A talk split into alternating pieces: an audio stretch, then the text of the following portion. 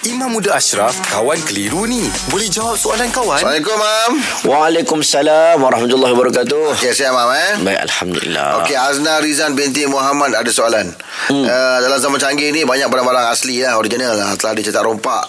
Hmm, pembuatannya misalnya telekung atau tudung dengan meniru perbuatan melabelkan tanpa pengetahuan uh, punya perniagaan asli ni uh, sebagai uh, pembeli atau pemakai berdosakah kita membeli atau memakai uh, misalnya telekung atau tudung yang uh, sebagainya yang tidak original kerana kita menidakkan hak dan royalty tuan punya perniagaan yang original Okey, baik. Uh, dia macam ni. Dia bila kita buat barang sesuatu produk, nak brand kepada benda tu memerlukan kos.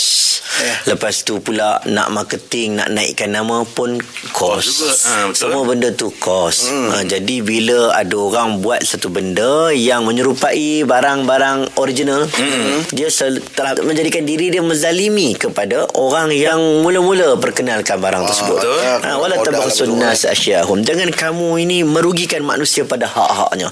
Orang semua ada hak masing-masing. Ya. Dia nak kaya, dia jual barang fake tu pun dia nak kaya juga. Kita faham. Tapi kenapa dia tidak bertanggungjawab untuk pergi berjumpa dan minta izin. Kalau lah dia nak buat yang fake. Tapi selalunya kalau minta izin siapa nak bagi Tak kan? dapat lah. Tak dapat lah. Ha. Belilah yang original. Sebab apabila kita beri hak kepada orang, maka Allah akan beri hak pada kita.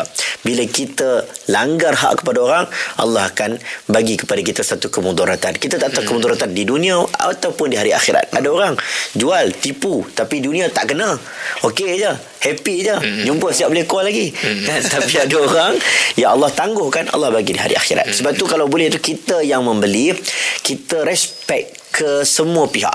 Bukan setakat kita respect kepada orang yang kita nak beli barang tu, juga kepada pengeluar barang tu. Yalah. Kalau kita bagi support kat dia, nanti satu hari nanti kita pula orang akan orang akan kena balik. oh bagus Betul tu. Mam, eh? Bagus lah Imam ni. Barang Iman, Iman takut juga barang dia tu kena